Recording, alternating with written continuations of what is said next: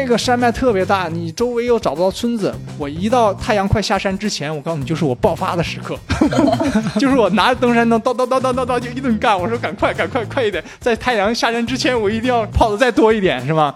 我定了每天的计划，我今天跑六十公里、七十公里，我必须要跑到那个站。我跑不到那个站的话，我就没吃的没喝的。其实我们三个法国大叔、法国小哥，我们三个一直是保持在六百多公里，可能大叔呢在五百多公里就把我们甩开了，他就咚咚咚就走了，我跟也跟不上。就有一次我跟他把我拉劈了，你知道吗？这下坡特别快，我也跟着跑嘛，跑嘛，对不对？我也能跑嘛。哎呦，这一跟跑就就不得了了。我当时跟我的两个队友去跑新疆喀纳斯，三百三十公里，我们仨是一个团队。我们那次拿了冠军，我的大哥，那大哥是我们队长，当时他脚底上起了一个这么大一个大泡，就在脚心的位置哈，这么大。我描述一下，半个鸡蛋，半个鸡蛋那么大。你好，我是波波，跑步二十八年，曾经是一名职业运动员，穿越法国比利牛斯山，中国第一人，亚洲纪录保持者。我是付瑶 CC。我是十六期的嘉宾，是一个登山爱好者。今天作为客座主播来参加这一期的分享。你好，我是天玉。越野跑呢，指的是一种在野外自然环境中跑步与徒步的运动。它的比赛场地呢，往往是壮丽但人烟稀少的山脉、沙漠、戈壁等等。本期的嘉宾顾喜波是九百公里穿越法国比利牛斯山这项越野赛事的亚洲纪录保持者。我想九百公里这个数据足以震撼到几乎每一个人了。如果说有什么好对比的呢？上海和北京之间的距离大概是一千两百公里，上海和天津之间的距离大概是一千公里。我觉得应该足够说明问题了。除了这个成绩之外呢，波波还是中国首个超长距离乌蒙山四百五十公里超级越野赛的冠军，穿越新疆喀纳斯三百三十公里超级越野赛男子组的冠军等等等等。他获得的荣誉真的太多了，我吹都吹不过来。不仅如此，波波的抖音账号也有三十万的粉丝。他现在也在 Keep 负责研发高阶跑步的课程。我觉得这些都足以证明波波是一个多有内容的谈话对象了。本期的节目中，我们从越野跑和跑步的基础疑问聊起，也听波波讲了很多他自己比赛中惊心动魄的故事，真的贼有趣。希望你喜欢。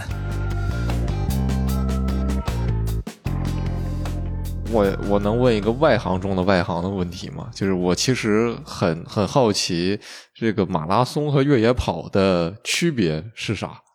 我觉得区别很简单，就是一个是路况的变化，比如说我们越野是山地，完全是在山上的叫越野，呃，马拉松就属于城市的公路，属于路跑，所以两个区别其实很很容易，很也很简单。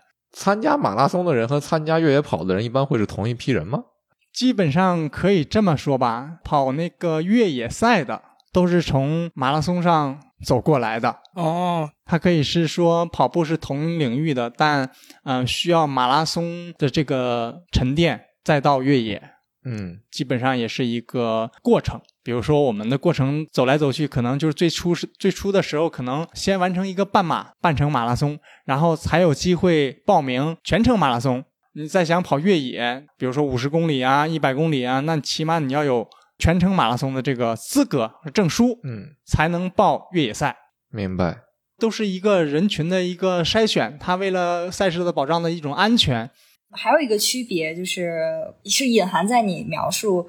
呃，马拉松还有越野跑里面的，但是我觉得可以再凸显出来说一下，就是公路嘛，它它没有海拔的上升，它就是平的。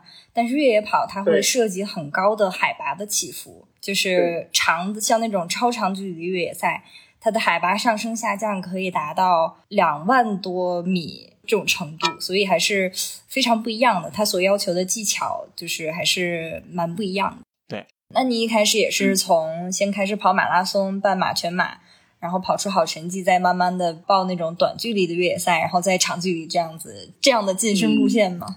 我我是比较当时怎么说呢？我是退役的运动员嘛，然后我在一二年退役之后呢，我还辗转几年当了小学的老师啊、体校的老师，还有大学的老师。后期我从江西那边回到北京，又重新的开始跑步。我最好的马拉松成绩也也不过就当时停留在三小时十分，三小时左右的话，二零一五年就算是比较快的了。但你看这两年，你三零水平、三小时水平都不算什么了，破三的基本上上万了。我我觉得应该有了，大几千人应该是有了。所以这几年的这个路跑的水平爆发增长的这个趋势之后呢，带来的一个精英选手的也是不断的在提升。所以我马拉松成绩并没有特别突出。我是当时是这样想的，因为分析了一下，嗯，我要是跑马拉松的话，我跑再快。跑两小时二十多分，我也跑不过这些现在专业的运动员，对吧？然后我就想，那我就往越野上越越野上走，然后就这样，哎，最开始是二十五公里，然后拿个 T N F 的，当时的是第二，又跑五十公里，然后跑到像一百四啊、四百，然后三百三，最后稳定在了四百、三百以上、三百三这样的一个距离上。我为什么越跑越长呢？就是也是因为。下边这些很多运动员也不断的退役，然后走向越野上，逼得我没有办法，我就越跑越快，越跑越长。比较年轻这些嗯小运动员退役之后呢，他的精力比较旺盛，他跑得比较快，那我也没有什么优势，倒逼我吧，就是越跑越长了。最后走到了就极限耐力，应该属于是极限耐力越野了，就等于说超长距离了。一跑就是三百公里以上的这样的一个距离，优势比较大。可能我一参加这样的比赛的话，就前三名啊，冠军差不多就这样的。有点 有点突然凡尔赛的味道，是有一点。是，我想问一下，就是我们在聊这个越野嘛，能不能讲一下，就越野比赛，比如从开始到结束，它整个的一个过程？我理解是说，越野它首先可能是跨越好几天的一个过程。然后其次，它的地理位置一般也是选选在那种山清水秀的一些山里啊，或者是野外的一些位置。所以想听你讲一下，就是整体一个越野比赛的一个描述吧，过程开始结束之类的。越野赛其实最开始的时候应该是属报名嘛。首先我呢报名呢，我要看它的爬升，看它的难度，难度越大，可能对我的这个这个报名的这个越好。但当然同时呢，我会筛选组委会。比赛的时候一定要看你报名的这个组织者、主办方是不是很成熟的，你了解的举办赛事的这有资格。对，准备期就是说我们准备自己心里的准备，这个阶段其实前期是最难的。他敢不敢跑，敢不敢报，都是在这个阶段产生的。然后报名完成功之后呢，首先研究的就是路线，准备你的装备，赛事组委会强制装备要求的一些规则一定都要看一遍，因为越野赛嘛。基本上都是几天的，而不像马拉松在城市当中一天就完事儿了。那么你的装备、你的饮食、你的这个叫能量胶啊，或者是能量棒啊，准备多少？赛中的这个赛道长度、难度，赛道当中难点在哪里？距离是多长？中间的补给站的距离有多长？都要分析一遍，根据这些去去安排自己的补给吧。然后准备到出发的那一天到现场。开始，那比赛的时候，当天肯定是气温都非常好，然后有音乐啊，很多人啊，开始热身嘛。我们起码在这个长距离之前啊，都是进了场之后就不可能再出去了。在这里面呢，大家就是小小的拉伸啊，蹦蹦跳跳啊。有的好的比赛呢，现场会带领大家去热身嘛。热身完之后呢，领导一讲话啊，每个比赛都是这样的，因为当地政府呀、领导啊肯定会来主持一下啊。见个面打个招呼啊什么的，然后发枪，然后出发之后呢，根据自己的情况，前面呢收一点，不会跑那么那么快，因为比如说他就以前跑过马拉松，他没有跑过越野赛，他上来第一次跑肯定会崩，他拿马拉松的节奏去跑越野赛，就很容易把自己跑到最后退赛了。越野赛最大的问题就是说，在我们比赛出发之后会遇到的跟自己较劲儿的一个过程，就是挑战自己的一个过程。山地的起伏上下的难度，对自己的肠胃的要求，就是我在比赛当中遇到最大最多的问题啊。就像前面那几场一百公里，都是我最难受的时候。难受什么呢？就是说在跑着跑着就想吐，吃不下东西，这是我当时遇到的最大的困难。因为你速度跑快了之后呢，对你的肠胃就产生了刺激啊。这是我的比赛中途遇到的问题。嗯。损伤倒是很少，但是大部分人遇到的损伤的问题，比如说跑到几十公里啊，脚疼啊、腿疼啊，这都很正常现象。那么有的是硬伤，比如摔一跤啊，比如说崴了脚了，这都很正常的，这都是在越野赛当中能遇到的。当然，我们那个背着东西啊，时间久了，你跑着跑着磨自己的皮肤嘛，这也是一个问题啊。嗯，赛中就是遇到的问题会很多，不确定性，天气的变化，比如说你跑着跑着下雨了，啊，跑错路，身体的损伤，肠胃的不适，呕吐等，这些都是比赛当中能遇到的现象。呃，百公里呢，要晚上面对的是，如果有伙伴的话会好一点；如果没有伙伴的话，就基本上就是自己在跑。那么这个要面对的心理压力会大一点啊，要有自己能够夜晚独自前行的能力。你晚上是睡在哪儿啊？是睡在比如你像你说的补给点里边，还是自己会有那种带睡袋什么的？睡觉呢，基本上是是这样的。如果是常规的赛事的话。就是一百公里啊，幺六八，基本上我们国内都有补给站。那么睡觉的时候肯定是到站里面去睡。夜晚的话，基本上都不会选择在外面的睡觉。外面的山里面会比较阴冷，然后或者是天气状况不确定，然后有什么不安全的地方，尽量避免在呃夜晚的户外睡觉。对，之前就是也听说过一个说法，就是说真正的高手他们拉开。比赛成绩的是他们下坡跑的速度，因为其实真正很陡的时候，大家速度都是差不多在往上走，就很难跑起来。对，所以你像那个 PTL 这么大的爬升啊，两万多米的爬升，不太可能上坡的时候都在跑。他上坡的时候，其实其实就是在徒步快速的往上爬。当然，每个人都会有这种想法，去用自己最快的速度完成这场越野赛，所以他会。能跑的地方就会跑，你像 PTI 还是一个组组队的，就相当于说团队来作战的，就相当于更难了啊！两个人、三个人的话，他水平不一样，不像自己呢，照顾自己就好了，该跑的时候就跑了。但有团队的话就不一样了，你该跑的时候，可能队友这个时候很累，对，所以就要互相的包容、互相的合作。这个时候就就团队赛还是比较难一点，但是团队赛很有意思，他会鼓励会前行的更远。然后有也有陪伴嘛，安全问题也解决了。那实际上很多比赛的话，嗯，也有这样配合不了，老死不相往来这样的。那好的话，就基本上就是对一辈子的兄弟啊，就这样的一个过程，很很有意思，很有意思。对，让我想到了那天跟付瑶聊的和向导的那种关系，就是登珠峰的那些故事里边看到的，就大家和向导的关系，有的就像兄弟一样。但你应该不能跟向导老死不相往来吧？那可能就真的死了。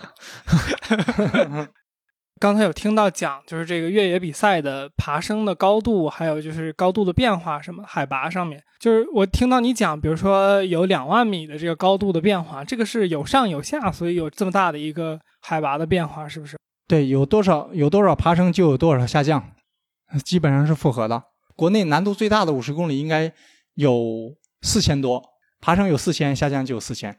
那么，国内最难的一百公里的话，现在目前属江南有一个百公里，一百公里的爬升是一万，等于说十公里就爬升一千米，那这个难度就很大了。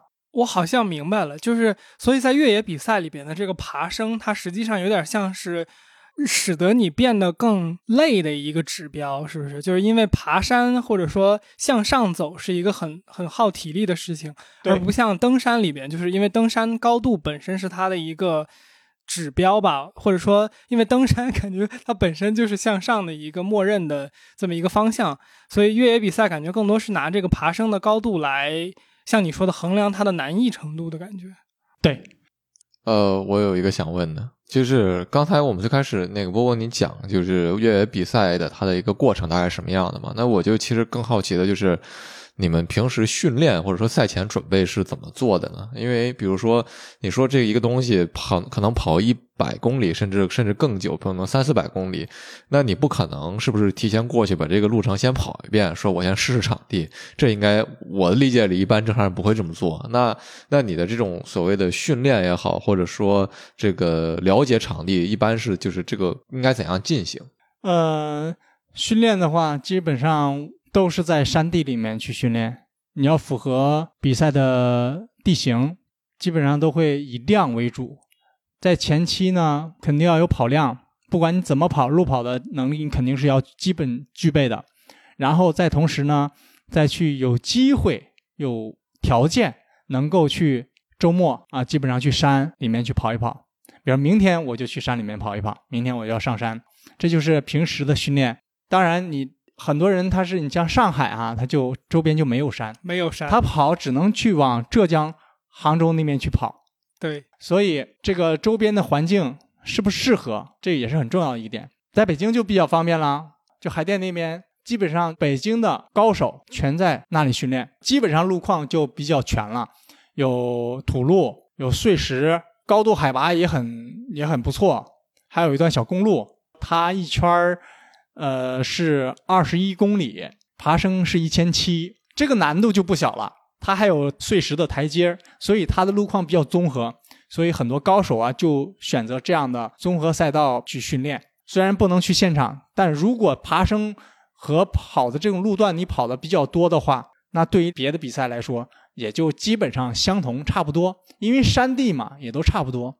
像你之前提到了跑量，就是你如果像准备一个超长距离越野赛的时候，你每个月的跑量。大概是多少？然后需要提前多久进行这种针对性的训练？你的训练计划是怎么定的？就是有哪些点你是要训练自己的？训练的话，其实最难的。那每个人的情况不同。当然，像我啊，讲个真实的案例吧，就是说，在我二零一八年去跑九百公里比利牛斯山整个山脉的穿越啊，它是目前全球最长的越野赛，就完全是山地里面的。它的爬升总共是六万五千米。六万五，你想想，算算这个它的爬升上架六万五的同时，几座珠穆朗玛峰那么高啊？就是从海平面爬珠穆朗玛峰。对，那也介绍一下这个这个比赛吧。大家可能很多时候也对这种比赛比较感兴趣，对吧？嗯。但是比赛是全长九百公里，其实是呃，其实赛道组委会给的是八六六八百六十六公里。但实际上，你要跑上那条赛道的话，你要跑错路啊，然后怎样怎样的，总会多跑出几十公里，是很正常的一件事情。最后我跑的都是九百公里，嗯，然后九百公里它是从地中地中海到大西洋整个山脉，一边是法国，一边是西班牙，它是山脉的交界嘛，正好是在中间去跑这九百公里之前，你想想，我要为了这种比赛去去训练啊，很难的。就是你不可能跑那么长的距离啊！就是你你再跑，你 说你一次能跑个几百公里差不多了，你从来没跑过九百公里，是吧？九百公里你要练怎么练？就是单次就得可能就得干个二三百公里、三四百公里啊！但是这样都是不太可能的事情。嗯，所以呢，就是我们训练是最重要的，就是分析赛道，准备那个比赛准备了两年。嗯。其中有一到了一年，这一年的时间呢，基本上我是训练的话，大概都是在月跑量都是在四百以上。然后我单次跑的话，基本上有七十公里左右，一百公里就是我可能上山了，可能晚上跑过去，然后早上回来，然后基本上就是七十公里。对，这是长距离的训练，我就到山里面去跑。平时呢，自己在场地上多跑一跑，路跑啊就多跑一跑，积攒我一些跑量。啊，起码你跑量够了之后呢，其实那种山里面可能不是全程都在跑，他也有走。我觉得那场比赛对我来说就是一个自我的一种修行。见到爬升的时候啊，后来都一点都不畏惧了。就之前各种比赛你知道吗？就是说，哎呦，爬升挺大的，自己很喜欢那种爬升，但是呢又很恐惧啊。就是说，你这比赛一爬一见到爬升，然后吃不下东西，又吐，然后又困又累，是吧？但是经过那场比赛之后，就再也没有惧怕过任何的比赛的爬升，就就可能高度也在了，长度也在了。你跑过那个长距离的时候，那么高的距离的时候，你可能不再惧怕那种小的爬升啊，就感觉就是个土包一样。后来，对，就训练就是这样，训练就是以量为主，然后尽量能够去山里面跑一跑，然后把自己的规划呀，比如说我刚才说两年，两年还要分呢，就是一年当中有几个周期。周期当中还要分几个月，按月来分的话，最后算划分到周。你这三个月是一个季度，你这一个季度的目标是什么？因为跑长距离很容易受伤，你要加跑量的话，很容易让小腿肌肉啊，就是遇到没比赛呢，你就损伤了，是吧？这就不好了。所以说就要把跑量啊拉长，战线拉长，同时对你啊对自己也是一种保护。所以训练当中就是一个计划一个计划的去完成，一步一步去走，同时在研究地图。就那个山脉比较长，我研究的最多的就是哪里有吃的，哪里有商店啊，这段距离和那段距离 距离多长多久我才能到，是不是？然后晚上怎么办？过夜怎么办？因为这个比赛也是自导航自补给，完全就是没人管你的，所以背着睡袋、背着帐篷、背着这个防潮垫儿，就自己一顿就干。就越拉这个本身就是这个比赛就没有多少人，全球就两百人。最后呢，去了那年就是能有七八十人，这战线一拉长了之后，你你想碰到个人儿都不太可能。就就就是前面可能大家还一起飙一飙，还跑一跑，跑着跑着你发现都没有人了，就剩自己了。所以这个夜晚啊就比较孤独，就我就嗯特别害怕晚上自己跑。在那个国外的这个法国去比赛啊，心里面还是有点慌。就晚上呢是不像国内这么熟悉，是不是？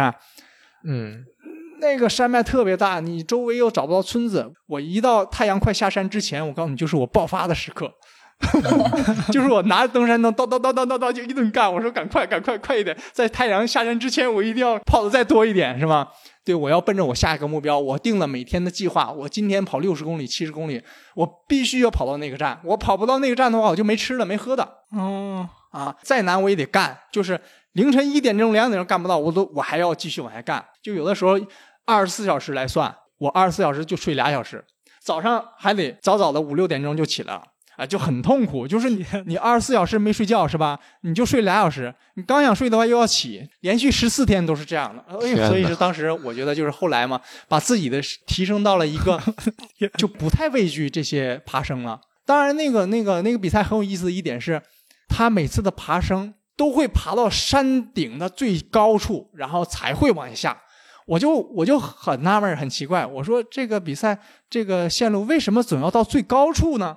它可以在半山腰绕过去呀、但是路线的赛道就是 赛道，就是因为它那边算是比较成熟的徒步路线，它散落的周边有很多村子都会有上最高山的山顶上去眺望啊，所以说有路。它每一个山顶都会有人去上去，所以说它有成熟的路，所以每个山顶都会走到最高处，然后下到最低处。哎呦，一天就是不是在上就是在下。有一段评论那都了不得啊，我都开心的不得了啊。对，那么好，是是是是的，是的，我爸也跟我讲过，他去跑过瑞士的那个 Swiss Peaks 三六零，他就说哇、看见一个大下坡，巨高兴，然后往下冲。是我也是见到下坡，哎呦，开心的不得了，走吧，哐哐往一搂。但是呢，因为距离太长呢，后边呢就也搂不了了，就是腿受伤了。哦，就我觉得国内可能没有太多人能跑过十四天的这个，大多你看我们八百流沙吧，也就四天的时间就完成了，呃最慢也就一个星期，而且他们都是在走，大部分在这个荒漠里面、戈壁里面可能走的比较多一点。对，像我这十四天，我基本上走跑走跑走跑，一直在是这样。那爬不了的地方都是在走，能跑的地方都在跑。后来确实受伤了，没有办法，就是时间拉的太长了，你的能力已经都残尽了，最后可能就是等于说靠着精神意志品质在走，哦，因为超出你个人能力的范围，就是我训练没，还是对于这个跑量这九百公里还是没练到，练到了那我肯定肌肉没有问题，就是后期还是没有练到，就是脚腕这个平衡啊，在这个山里面总是在保持平衡平衡状态，然后脚腕的外侧就发生了损伤，后来脚腕的外侧那肿的就是跟馒头一样。是的，然后这个状态你把这个东西跑完的吗？对，就肯定是坚持完了啊。最后有个法国大叔，法国秃头，特别有意思，说你都受伤了，你为什么还跑？我说我大老远从中国来，我必须要完成它。最后大叔是第二，我是第三，厉害。哦吼，他拉我二十四小时，然后那个第一那个冠军拉他二十四小时。我操！那我后面呢，基本上就不就不知道多远了。哎呀，就后来这个大叔在终点等了我二十四个小时，后来等不了了，老婆孩子也过来了，然后那个开着车就迎着我走，在中途的一个小镇，然后我们相聚，然后吃了顿饭，最后告别的。他等不嗯等了我二十四小时啊，我觉得这个感情也是很好的了。其中当中呢，还有一个法国的小哥，这是法国大叔，还有个法国小哥，从四百公里就跟着我一起，其实我们三个法国大叔、法国小哥，我们三个一直是保持在六百多公里，可能大叔呢在五百多公里就把我们甩开了，他就咚咚咚就走了，我跟也跟不上。就有一次我跟他把我拉劈了，你知道吗？这下坡特别快，我也跟着跑嘛，跑嘛，对不对？我也能跑。哎呦，这一跟跑 就就不得了了，这个这个给我干的这个大腿内侧呀，就有点要损伤，后来我就不跟了，很厉害，确实是很厉害。但是我我像这种比赛呢，就我们的规划基本上都是相同的。我们规划今天到达到达哪里到达哪里睡觉，他也是到那里。哎，我发现他也就比我先到几个小时，刚开始就几个小时。等他刚到，那我也到了。然后后来就是第二天一样的，他又到了，我又到了。然后第三天他又到了，我又到了。然后第四天、第五天可能，大叔就没了，就剩小哥了。小哥最后陪着我到六百公里，很可惜，你知道吗？那小哥挺厉害的，女朋友开着车也是给他进行补给，最终在每天的那个定在那个地方去等他。那小哥后来有一座山没翻过去，就是我呢规定了我今天必须得到那个地方。那小哥呢就那座山就没翻，他在下午的五六点钟就停止了，就停止前前进了，就可能就在那儿休息了。那我呢必须还要翻过去，这个这这山翻过去那就很远很高的。然后过去之后，我才能休息，因为我在这儿就休息不了啊，我对不对？我也没吃的，我只能过去嘛。哦，我那天晚上一个人之后就开始，就从那之后就开始一个人了，就再也没有碰到过人了。基本上，像他四五点钟就停止了嘛，我就一个人干到凌晨的一两点钟，我才干到那个位置。嗯，晚上都是自己干的，就是特别害怕嘛，我就说嘛，一个人的就很害怕的。就一顿跑，你紧张，你害怕，你就不知道累了。我叨叨叨叨叨，就是一顿一顿跑，不管怎样的，就是拿着登山杖，再高的山，就感觉沉浸在这个当中，你一会儿就过去了，没有特别复杂的东西，但心理上还是有恐惧的。到了晚上嘛，啊，就一个人，你还是有有一些笼罩在这个这种比较害怕的这种感觉。对，就这个比赛它。呃，有关门时间的这种要求吗？然后另外就是选选手身上有没有带那种 GPS，就是组委会会随时定位你们的地点，然后给予保护啊，随时追踪这种东西。嗯，像我身上背着是自己买的，就在法国当地买的一个，呃，可以有信号，每几秒钟、每十秒钟自己可以设定十秒钟、二十秒、三十秒、一分钟发射一个信号。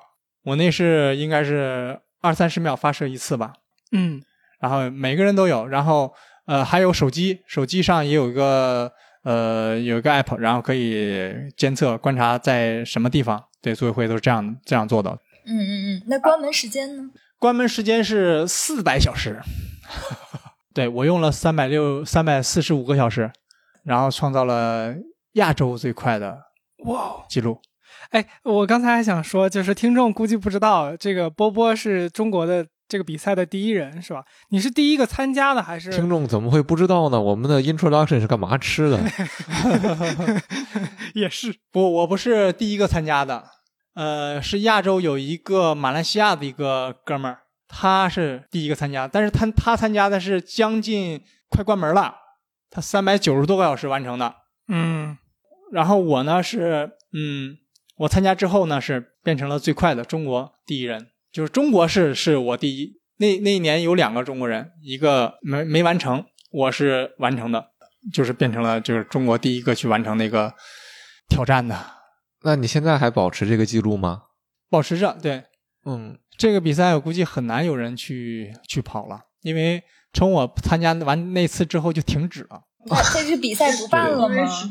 对对对，因为时间太长了，他拉的这个战线也比较长，而且呢，就是说，在我相信啊，我相信这种比赛呢都是个人了，最后都变成个人了，自己的这个自觉性比较强大了，就是等于说，你像小哥在六百公里还有四百公里就完成了，他在六百公里六百公里之后他没有继续就退赛了，他自己就自觉的就退出去了，就是每个人都很自觉。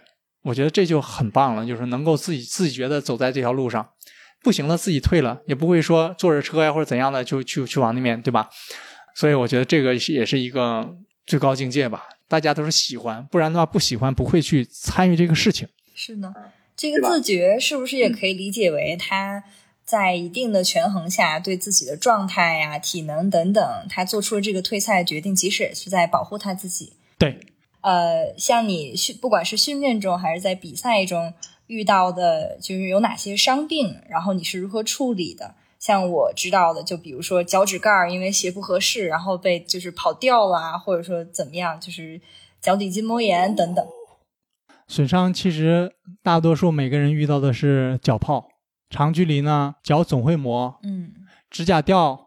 我也讲一个最记忆犹新的，也是就八百里流沙的过程当中，呃，那是第第三天了，可能是第二天、第三天的那天晚上，我跑进了一片沙漠，然后呢，我就想上上下下翻来覆去的特别多，一翻就是四五层楼那么高，然后再下去，再翻再下去，我就很累。我说这个沙子吧，特别软，特别特别深，就特别的不好跑。我就想了想，这个能不能绕过去？我就动了点这个脑筋，就是想想抄个近路，或者是省点劲儿。这这个其实我觉得当时，哎呀，就是确实给自己找了很大很大的麻烦，浪费了很多很多时间。我觉得要是不找这种近路吧，自己早都过去了。最后走一走进了那个这个一片草丛当中，就是刮脸又刮人又又又扎人，然后地上呢还不太好走，我也不知道是怎么走的，能走到那个里面去。当走进去之后，走这走着吧，发现我我再往回走也不太可能了。再往回走的话，我说走那么远了，再往回走也不太想，然后就就就硬着头皮往前干。这越干也没头啊，也走不出去啊。就是后来呢，就是定在那个位置，我就看一看自己的这个 GPS，我走到哪儿了。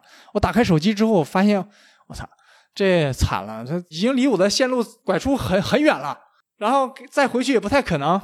然后就定在那儿了。我说：“哎呦，这这很麻烦，走不动啊，就是扎的我不得了，嘴嘴角也刮出血了。”我就定定在那儿，我就看，我就看地图。我说：“这附近我看哪儿还能尽快的让我走出去？我必须得跑出去啊！不这不不跑出去，在这浪费时间。”然后我就 就打开地图啊，就研究研究。我发现离我最近的那边有一条路，应该是不远，能差不多能有个一公里左右吧，我就能干过去。然后我就奔着那个路啊，再斜插过去。我就奔着路走了，因为我要找一个好好走的路，能走的地方，起码是安全的地方啊。这里面不安全啊，然后我就奔着公路走。在恐慌的时候，你是不会感觉到累的。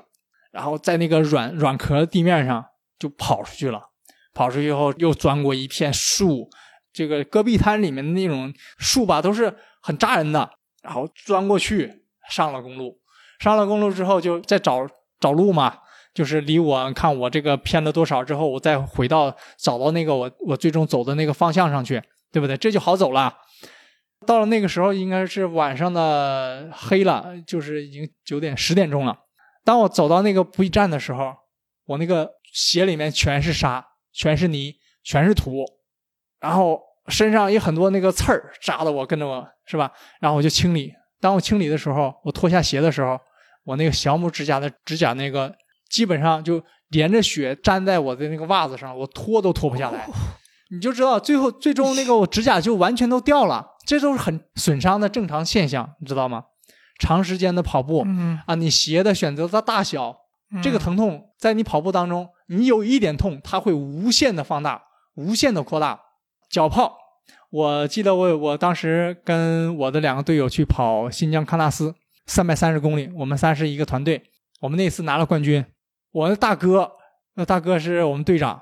当时他脚底上起了一个这么大一个大泡，就在脚心的位置哈，这么大。我描述一下，半个鸡蛋，半个鸡蛋那么大。然后那个到了补给站之后呢，这个脚起泡了呀。然后那天是一个到了一个小村镇，他呢有请了个大夫啊，这个这个大夫，这个蒙古大夫啊，你就知道了。哎呦，这个 他把整个皮都给剪下来了。哎呦，天呐，你去想想。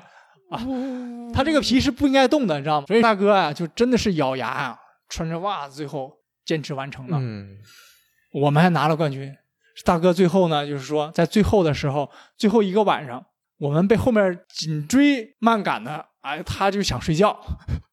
晚上这个新疆的高山上，这个很冷啊，露就是草地上全是露水啊。我们三个人就有一条路，你知道吗？就有一条小路，他要睡觉，我就不让睡。我说就不能在这睡，在这睡就完蛋了。我们那都得失温啊，那没办法呀。他开始在好路上走，在小路上走，我俩在草草地上走，推着他走。后来这不行，我说让他在这个草地上走，让他精神精神，因为我们那是鞋裤子全湿了。然后他都好好的，还还想睡觉。我说不行，我说让他让他这这这样，让他也感受一下这个鞋呀、这个腿呀全湿的哈，这个裤子啊全湿了。我让他感受感受。最后他越走越精神了，这还越走越精神了，让他睡觉，还拿那个棍儿打他。然后呢，就就是不让他睡。那你睡很危险的，挺有意思的。我就说那是我们的团队。后来上那个最后喀纳斯那个最后一座山。然后那个他还迷迷迷糊糊的，然后我说：“你看后面的头灯离咱们不远了。”我说：“你再不抓紧的话，后面就把咱追上了。”我们在高处嘛，冠军就变他亚军了。一转头一看啊，是哈，真的哈。哎，这个时候就哎呦，给我俩累的，这一顿推呀，这个上坡也推，你知道吗？哎，又拽又推的，这给我俩累坏了。然后那个大哥一看到啊，是哈，自己精神了。就开始就不用推了，自己就开始往上干了。这这个时候我俩高兴的不得了，我上前面去探路去，你知道吧？上面一连连抓带爬的往上爬，就我上来了。他我说你看，你要不快点的话，咱们今晚上就被追上了。那他他就嗯是。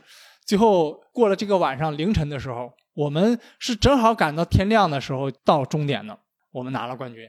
这大哥当时就是遇到这种问题，就是我觉得挺让我们佩服的，把皮都剪掉了，那么大一块皮啊！你想剪掉了之后，他得多疼啊！是的，是的。我补充一句啊，就是像我，因为也也遇到过起水泡这种情况。其实大家正常的处理，最好的方式是把那个泡弄一两个小的口子，让那个脓水挤出来，保留那一层皮。这样子你继续再走，它不会就是会很痛。把皮全去掉，那真的就很难想象，因为你脚又在出汗，很难想象，又又血又什么的，反正就很难受。我再教大家一个小窍门，不要挑破。我们不有肌贴吗？嗯，肌效贴，把那个肌贴打在水泡上。这是我那个九百公里啊，我我我得到的经验，呃，分享给大家。就是说，在起泡啊，千万不要弄破它。你只要贴上那个肌贴，打上之后，即使是它破了，它也破在这个你打的肌贴里面。然后破了之后呢，它会把那个泡里面的水、血水什么的，就直接稀释到。外面的那个呃肌贴上，跑着跑着自己就干了，自己就好了，它也不会掉皮，它也不会破，这是一个非常好的一招，非常好的一招。肌贴是什么呀？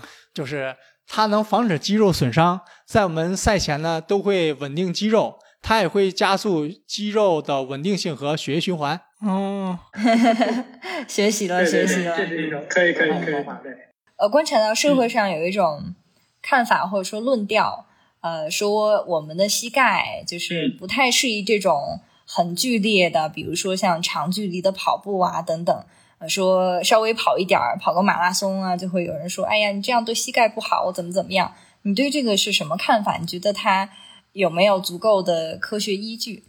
除非你真正的膝盖受到了半月板的这种，比如说做过手术啊，或者是怎样的，那这样呢，肯定是不建议。跑超长或长距离，膝盖的疼痛是这样的一个哈，我大概讲一下，膝盖是越运动越强大，嗯啊，如果你越不动的话，肌肉就会萎缩，这骨骼血液循环也就到不了。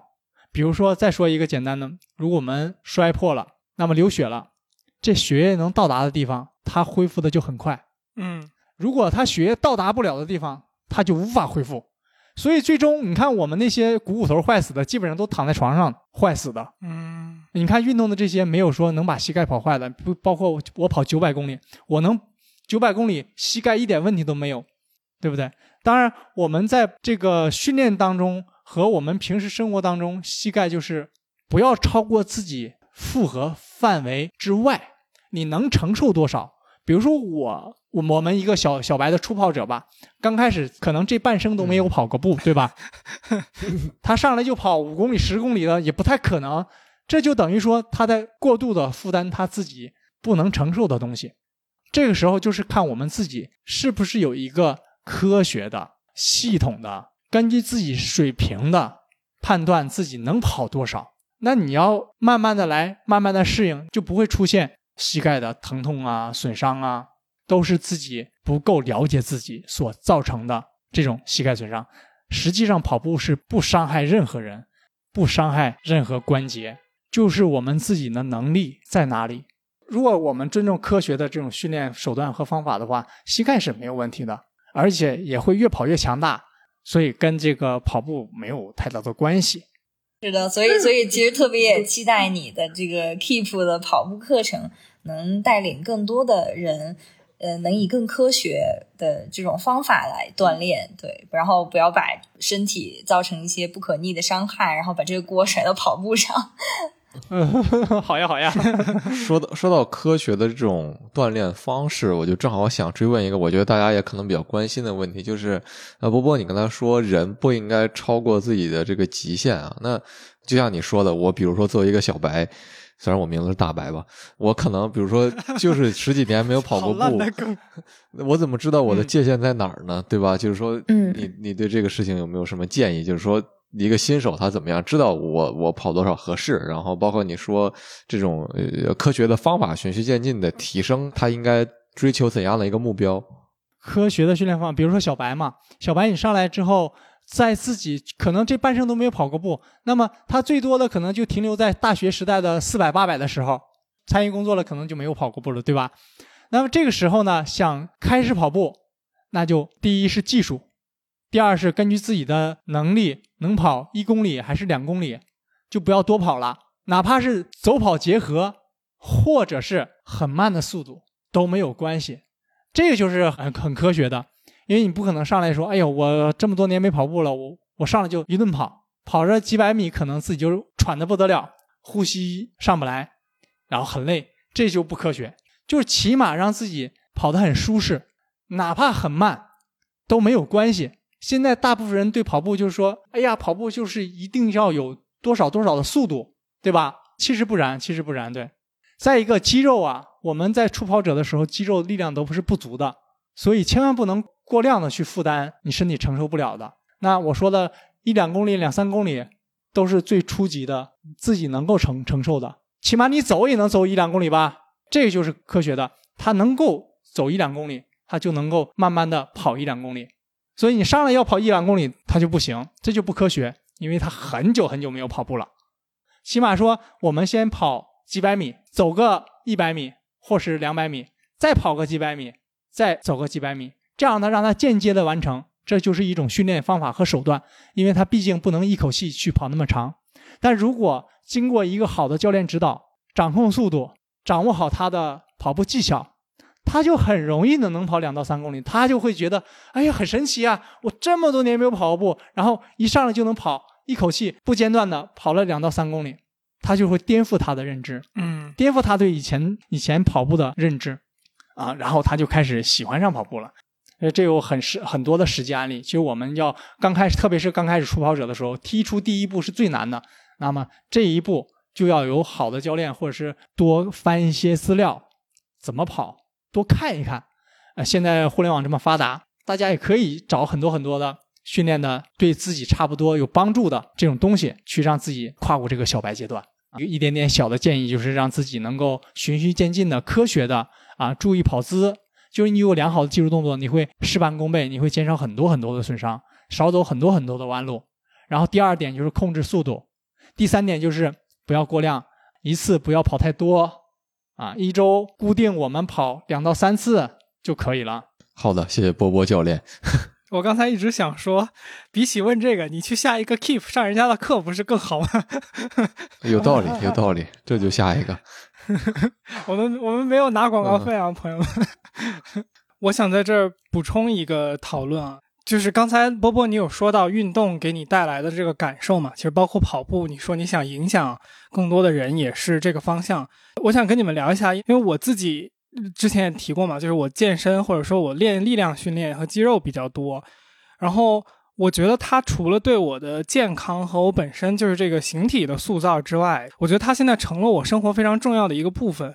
就是它不止影响了我的形体，而影响到了我生活和我的心态。就是他对我，我觉得精神的塑造是非常的，就是很深远的。因为我去做力量训练的话，它是分组的嘛，然后就是每一个组别，然后你到力竭的时候，它其实都是一个非常集中的，可能十几秒、二十秒的一个集中的痛苦。而且这个痛苦是程度很高的，是你每再多做一下，都比前一下可能痛苦程度要高很多的。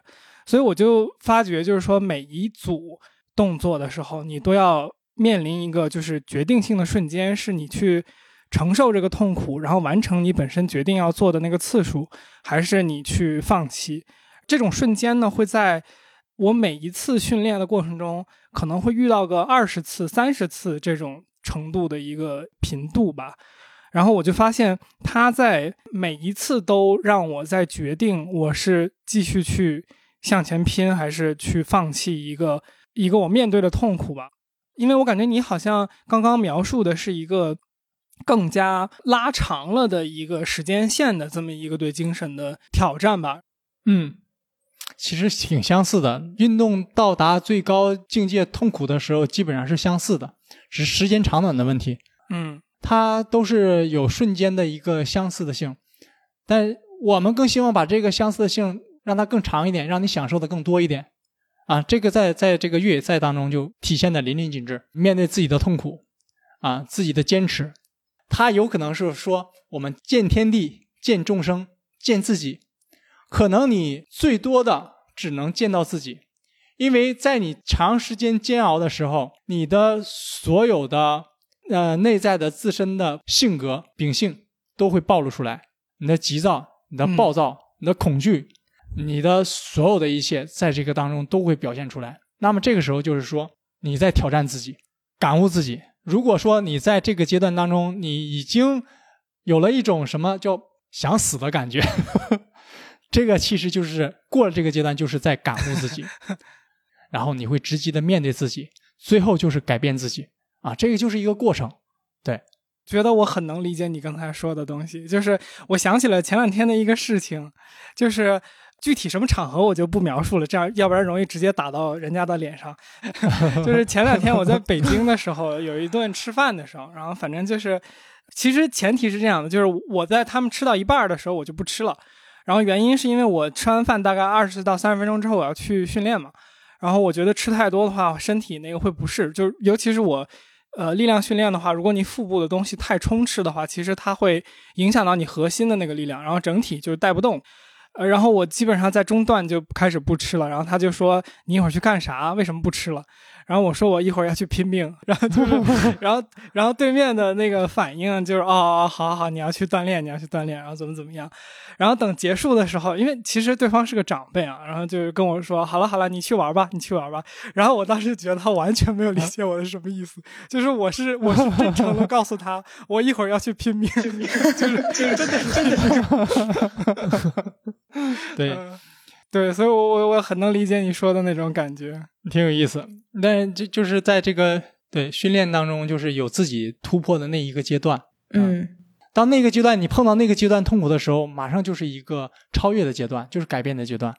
他你会感悟很多东西，然后回到现实生活当中呢，你会觉得你那么困难，那么那么爬了那么多山，遭了那么多的罪，你的苦都吃了，那么生活当中还有什么困难呢？就你会觉得。生活当中的困难，只要你坚持，它都能过去，啊，就是就是就是给我就是这么多年跑越野给我的一个心得就是，回到生活当中你会觉得很幸福。就我们现在大部分人在生活当中可能幸福感很弱，就生活的这种压力嘈杂各种各样的关系当中，你会失去自己。就这个时候，我觉得就是越野赛就是能够让你找到自己最内心最初衷的东西。然后回到生活当中呢，你会发现生活当中的一切困难都不是困难，只要坚持咬咬牙都能过去啊！嗯，这就是在我越野赛当中体会到的，叫呃一段比距离更长的旅程，一段比挑战更丰富的人生，就这样的。就当时我跑完八尾流沙的时候，就有了这么一段感悟。对，精彩。所以朋友们，活好每一天吧。对对对。开心的、健康的啊，嗯，那个，我们花了这么长时间聊天，然后其实，其实朋友们，这个波波是，如果你在北京，你唾手可得的，能不能，能不能讲一下你的这个，呃，在北京做线下的跑步的俱乐部的情况？我们也帮你宣传一下。虽然再重申一下，我们没有收钱，就单纯是确实，我觉得波波做的东西很好。你现在是在长安公园是吧？在做跑步的俱乐部。对，也感谢大家，感谢大家，就是能够在这个对我有一个这个自己也是在做俱乐部嘛，有一个小小的这个支持与鼓励。嗯，呃，训练营现在这种现在变成俱乐部嘛，希希望在朝阳公园在北京位置呢，能够帮助更多的人去健康、没有伤病的去跑步。而现在很多跑者小白呢，就是一开始跑步呢，都会遇到很多损伤，走很多弯路。但我真的想帮助他们减少很多损伤，少走很多弯路，就直接过渡过去，让他喜欢上跑步，对自己的健康看到自己的改变。就我都快急死了。你这个你是真不会做广告，还是还是在在 在就什么谦虚啊？那我们比如说想找你上课，是抖音私信你吗？抖音私信我，啊抖抖音直接找跑步教练波波，然后在抖音的官方网站上呢有我的啊、联系方式，直接加我就好了。有我的微信，也有公众号，对，你就直接私信我也可以，就大家就可以随意一点。非常非常非常感谢你听到这里。我在结尾做个预告，下周四呢我们会放出本期的彩蛋。彩蛋里呢，我问了一个我极为好奇的问题，就是像波波这样的顶级跑者，跑步的时候会不会听音乐？我对这个事儿实在是太好奇了。当然，波波也讲了音乐和跑步之间的关系。如果你感兴趣的话，就订阅一下我们吧。下周四我们会准时更新。如果你觉得内容还不错，或者有什么感悟可以交流，请给我们留言、点赞、评分，或者是把我们的节目分享给你的朋友，这对我们的节目的传播真的帮助太太太大了，非常非常感谢。那我们下周见。那我们今天的节目就到这边，谢谢那个 C C 来做我们的客座的主播，然后谢谢波波来分享这么多有趣的故谢事，谢，谢。谢，谢。谢，谢。嗯，好的，拜拜。好，拜拜。拜拜。